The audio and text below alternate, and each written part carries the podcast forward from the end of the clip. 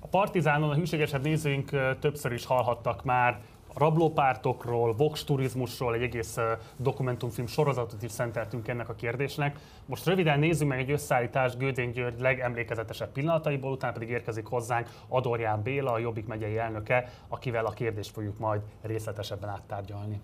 Ő legutóbb szintén itt indult a választásokon, akkor még a közös nevező nevű párt színeiben.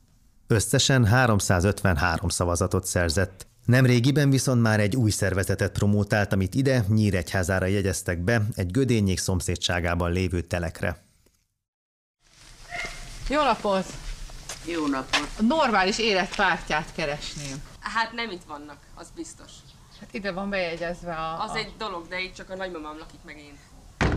A Normális Élet pártja november 21-én tartott rendezvényt Budapesten, amelyen egy régi ismerős is megjelent. Pár kérdést szeretnék föltenni önnek, hogyha lehet. Igen, igen, igen, önnek. Igen, pont arról a rendezvényről szeretnék csak egy-két kérdést feltenni. A későbbiekben nagyon szívesen. Ö, esetleg akkor most itt a mai napon adnának nekünk egy interjút ezzel kapcsolatban? Tudom. Jó napot, Gödény úr! A helyszínre folyamatosan érkeztek az emberek, sokan közülük külföldinek mondták magukat. Jó napot kívánok, elnézést, pár kérdést föltetni. Gelencsér, from Ukraine, oké. Okay. Ezért önök a normális élet pártja? Ah, oké, okay, thank you. Az nem derült ki, hogy ők a pártrendezvényre jöttek-e. Árkörű rendezvényt ne zaklassák azokat, akik ide jönnek, megkérhetem? Hát csak egyszerű kérdéseket teszünk föl. Nem. Nem közszereplők, jó? Tehát békén kell őket hagyni, mert különben rendőrséget fogom értesíteni, oké? Okay? És akkor öntől esetleg pár kérdést meg lehet kérdezni?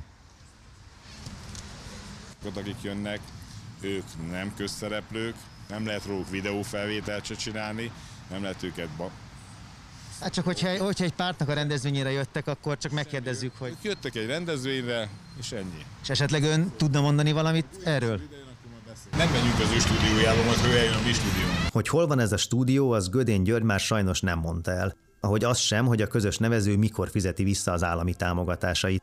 A párt a legutóbbi információk szerint összesen 158 millió forinttal tartozik.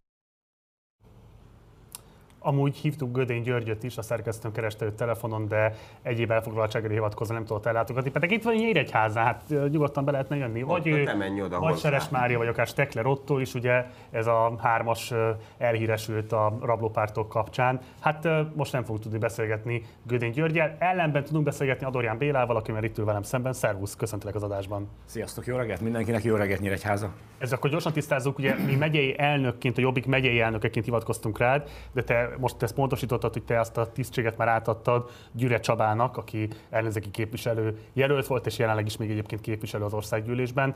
Megyei alelnök vagy akkor most. Igen, jelenleg megyei alelnök vagyok. Egyébként a működésemet ez tulajdonképpen semmennyiben nem befolyásolja, tehát én teszem a dolgomat, ahogy eddig is tettem. Akkor az úgy volt praktikus, hogy dr. Gyüre Csaba átvegye az én megyei elnöklésemet, és szerintem egész tűrhetően végzi a munkáját. Én meg így felszabadultam egy kis energialekötéstől, és egészen konkrétan tudtam foglalkozni azokkal a kérdésekkel, amikről itt ma is szeretnénk beszélgetni, a választás technikai mechanizmusokról, amik kiteljesedtek ebbe a megyébe olyan mértékben, hogy tulajdonképpen jelentős befolyásolási tényező alakult ki a Vox turizmus ügyében. Elég mélyrehatóan próbáltam elemezni ezt a kérdéskört, és én mielőtt még belevetnénk magunkat a, a pessimista és negatív üzenetekbe, azt kell mondjam mindenkinek és nektek is, hogy üzenjétek, és mondjátok el mindenkinek, hogy a Vox Turizmus intézménye az egy rendkívül aljas és galé módszer, ugyanakkor a Fideszben nincsen több tartalék ebbe a tekintetbe, viszont nagyon sok olyan tartalék van, a választástól távol maradó átlag állampolgárok tekintetében, amivel simán így egy csattintással le lehet győzni a Vox. Tehát azt üzenem mindenkinek, hogy nézzék meg a Nemzeti Választási Iroda honlapját, hogyha nekem nem hisznek, nézzék meg azt az arányszámot, ami a tartalékokat tartalmazza. Tehát a 2018-as választási részvételi arány nagyjából egy olyan 61,4% volt. Ebből a Fidesz megszerzett uh, 46 ot tehát a választójoggal rendelkező állampolgárok tekintetében halvány 30%-ot tudott produkálni. Viszont az otthon maradók, az a nagyjából 20 38 százalék, bocsánat, 38 százalék. A 38 százalék az tulajdonképpen a Vox turizmussal létrehozott plusz erőjét a Fidesznek simán le tudja győzni.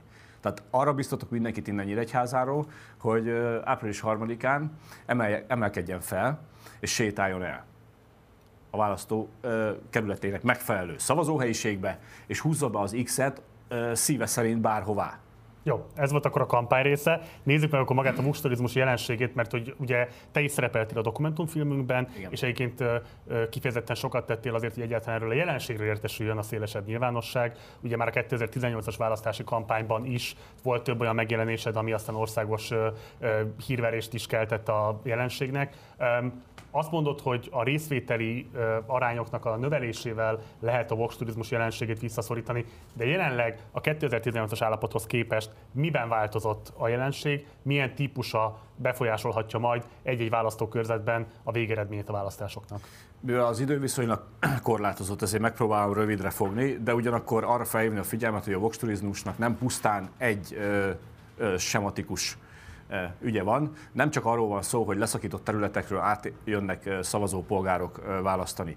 Munkám során felderítésre került például olyan önkormányzati választási vox turizmus, amikor egy olyan település, ahol csupán egyetlen egy fideszes polgármester jelölt vett részt a választáson, nemes egyszerűséggel átadott egy másik településre a választás megelőzően, kb. 150 embert, hogy az ő fideszes barátja le tudja győzni az ellene indulót és aztán később ez nyomon követhető egyébként a Nemzeti Választási Iroda adatbázisából, hiszen később ugyanez a létszám megjelent a választásokat követően az eredeti településen. Tehát ennek több, van belföldi is meg van külföldi vox Megjelenik most, hogy a lakcímek átjelentése és visszajelentése kell ehhez? Tulajdonképpen át kellett akkor hivatalosan jelenteni, de a hivatalos az megint csak egy nagyon idézőjeles témakör.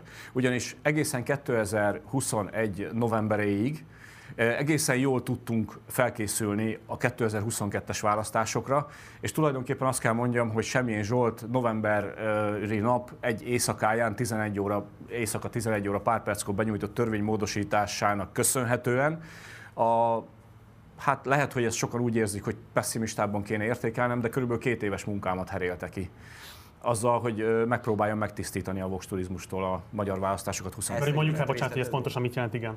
Tulajdonképpen azt jelentette, hogy mi úgy próbáltunk felkészülni a 22-es választásra, hogy a Vox turizmust jogi alapon lakcímbejelentésekkel elkövetett közokirat hamisítások és stb.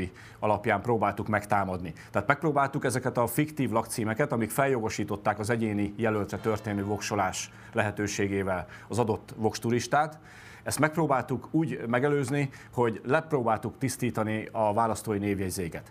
Bizonyára eljutott ez semmilyen Zsoltékhoz is, oly mértékben, hogy a mi koncepciónk az az volt, hogy nem pusztán azokat próbáltuk meg kitisztítani a választói névjegyzékből, akik jogszerűtlenül egyébként az akkori jogszabályokkal szöges ellentétben bekerültek ebbe, hanem azokat is, akik őket oda bejegyezték.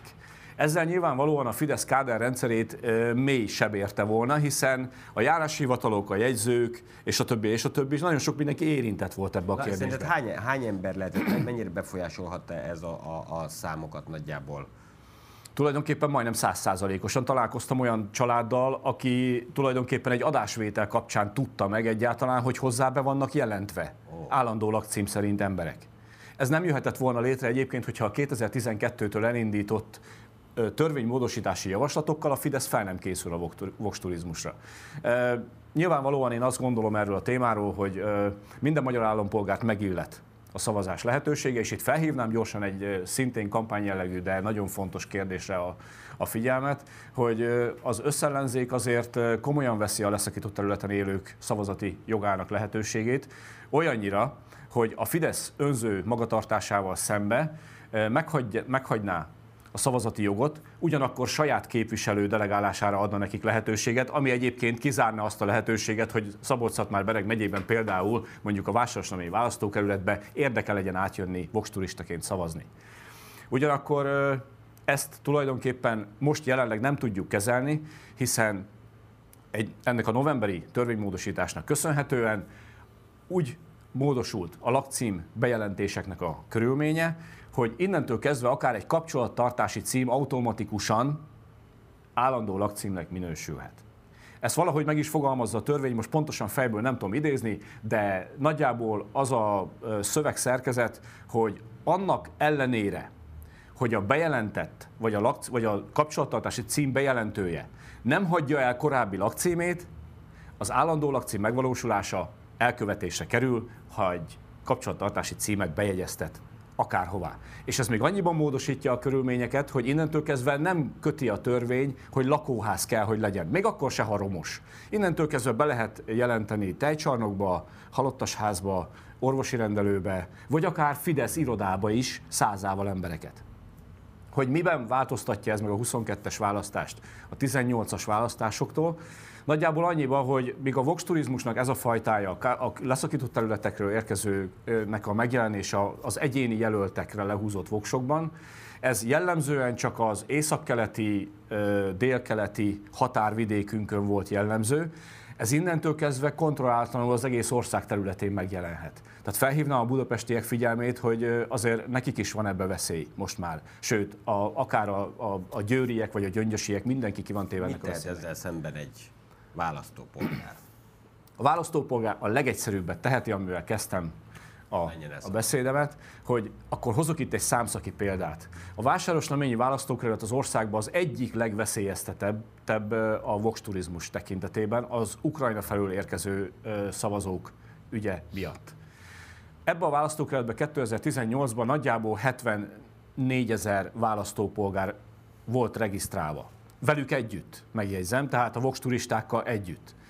Összességében a választáson részt vett nagyjából 50 ezer választópolgár, és a Fidesz jelöltje az tulajdonképpen nyert ugyan 13 ezer szavazattal, de hogyha összevetjük a 13 ezer szavazatot a otthon maradó 24 ezer szavazóval, akkor nyilvánvalóan mindenkinek kijön a matek, hogy csak el kell menni szavazni.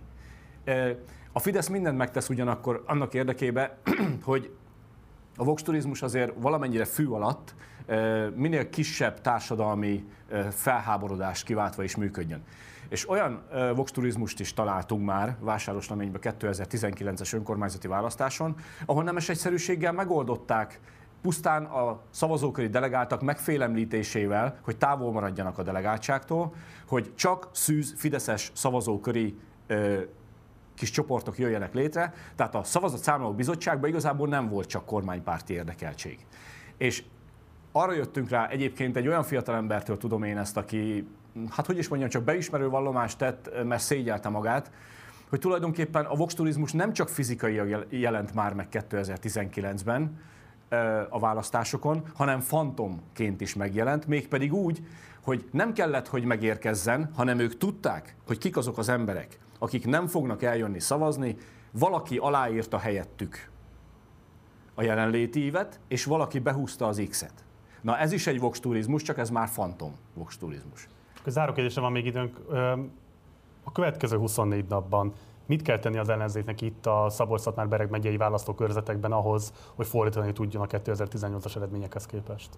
Igénybe kell venni a ti segítségeteket, mégpedig annak tekintetében, hogy a jelentős mértékű szavazópolgár, aki eddig nem vett részt a választásokon, az menjen el szavazni.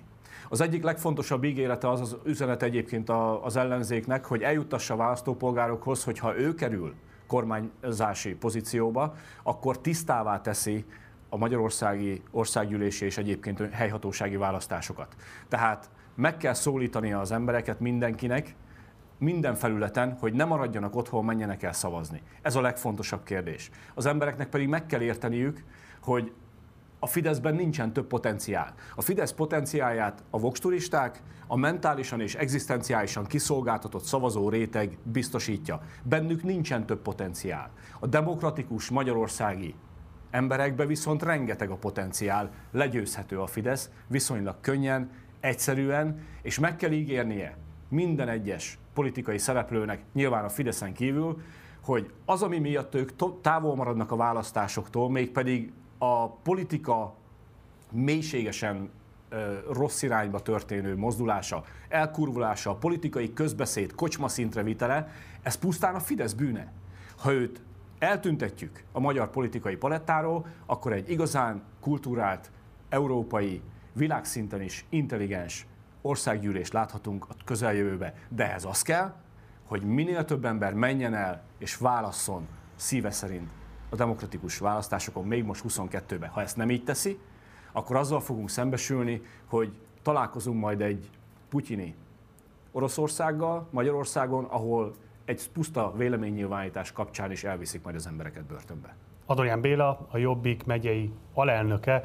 Köszönöm szépen, hogy itt voltál velünk, és köszönöm, hogy elfogadtad a meghívásunkat. Gyere majd máskor is. Szervusz! Eredményes munkát!